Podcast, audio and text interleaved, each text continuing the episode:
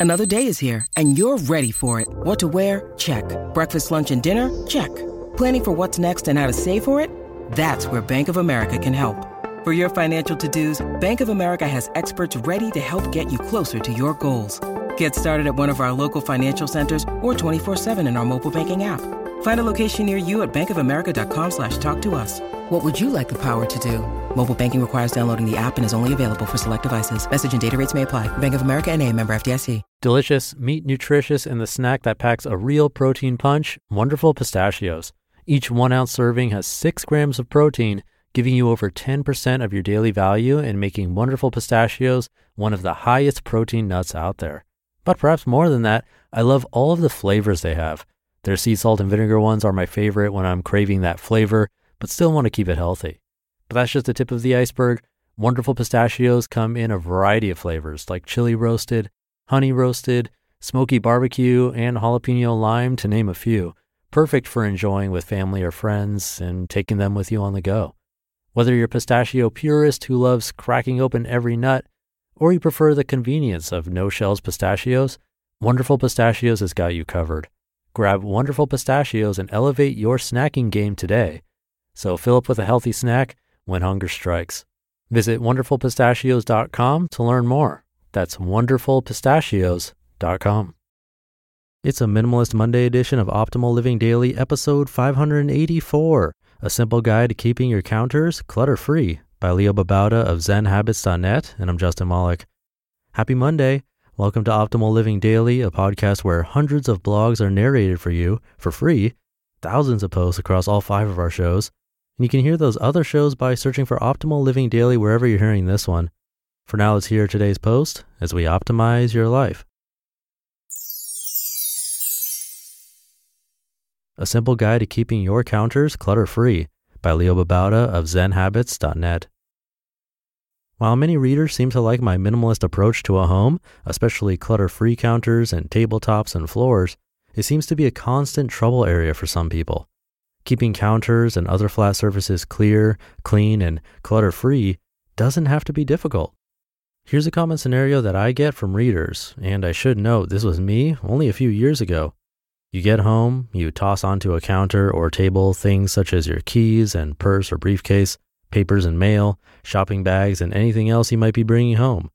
This clutter is compounded over the course of weeks as things accumulate. Over the course of years, you'll end up with a mess the likes of which I don't even want to imagine. And no amount of decluttering will change the clutter problems caused by this habit because as soon as you declutter, things will start to get cluttered again in a matter of days. Some simple changes to your routines can clear this all up. Let's look at how to do that. How to get started. If you're starting with a cluttered home full of cluttered counters and tables and floors, things can be overwhelming. Let's not try to declutter everything at once. We're going to start small, as always. I suggest choosing just one countertop or tabletop, something perhaps near your doorway or in your dining room or kitchen if you like. I happen to enter my house through my kitchen, so they're both the same for me. Now let's get that one tabletop or countertop decluttered. Start by taking everything off the counter or table. This includes appliances or whatever else might be there. Put it all in one pile. Now sort through the pile quickly things you love and use, things you don't need or use, and a maybe pile if you can't make up your mind about some items. Wipe the counter nice and clean and put the love and use items back as few as possible. Keep things nice and clutter free. If you have too many items and it ends up cluttered, find a new home for some of them out of sight, such as in a drawer or a cabinet, or make some tough choices and get rid of more things. For the pile of things you don't need or use, recycle or trash them, or put them in a bag or box to be donated to charity or to a friend who might need them. For the maybe pile, put them in a box, mark today's date, and store it somewhere out of sight for six months. Open it up after six months, and if you never needed any of the items, get rid of them. This is a good way to deal with things you're on the fence about. At any rate, you should now have a nice and decluttered counter or table. If it still looks cluttered, edit the things you have, getting rid of some items and finding a new home for others until you have a nice decluttered counter. This is your starting point. Your goal from now on is twofold to keep this counter decluttered and to expand your decluttered zone one counter and table at a time using the same method. Once you have these surfaces decluttered, move on to the floors and then to drawers, shelves, and closets. But start with these flat surfaces. Let's look at how to keep them decluttered. Keeping counters and tables clutter free. This is the trick. Decluttering isn't too difficult, but to keep things clutter free, you have to form some new habits. Let's start with two simple rules. Number one, everything you bring into the home must have a home and it can't be on a flat surface such as a counter, table, or floor. And number two, when you get home and unload your stuff, or if you're already home and are finished with something, you must put it away in its home. These are age old rules you might have heard from your mother a place for everything and everything in its place. It's a classic because it works. So here's how to implement those two rules. Number one, examine everything you bring home and everything you're tempted to put on your clutter free counter or other flat surfaces for that matter. Find a home for these things. For example, if you normally bring home mail and other papers, have an inbox for incoming papers. For many items, it's best to find a drawer or other similar storage so they're out of sight. Number two, have a spot for your keys, wallet, purse, briefcase, and other similar items you always bring home. I prefer a spot near the doorway so I'll never forget the items. I simply load up on the way out the door. Number three, now form this habit.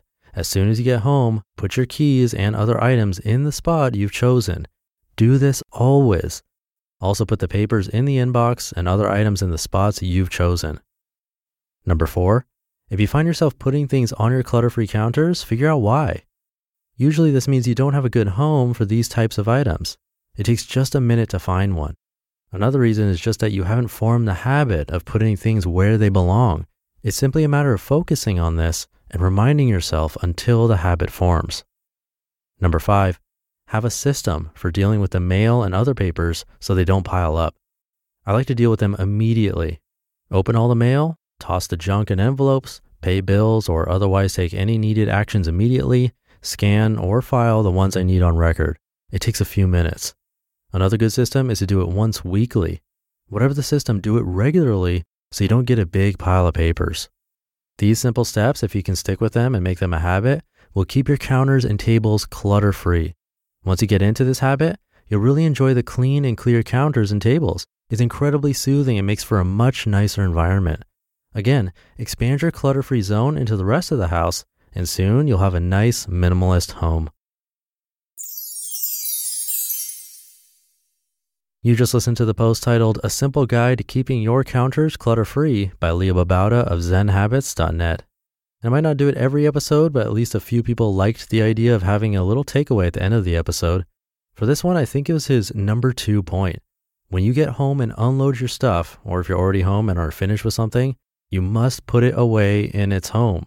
Try to implement that. Start today and start small. I think it will have a big impact on your life. And for more posts like this being read to you and covering many other topics, check out and subscribe to our other podcasts. Just search for Optimal Living Daily wherever you're listening to this. I'll leave it there for today. Have a great start to your week, and I'll see you tomorrow where your optimal life awaits. Hey, this is Dan from the Optimal Finance Daily podcast, which is a lot like this show, except more focused on personal finance.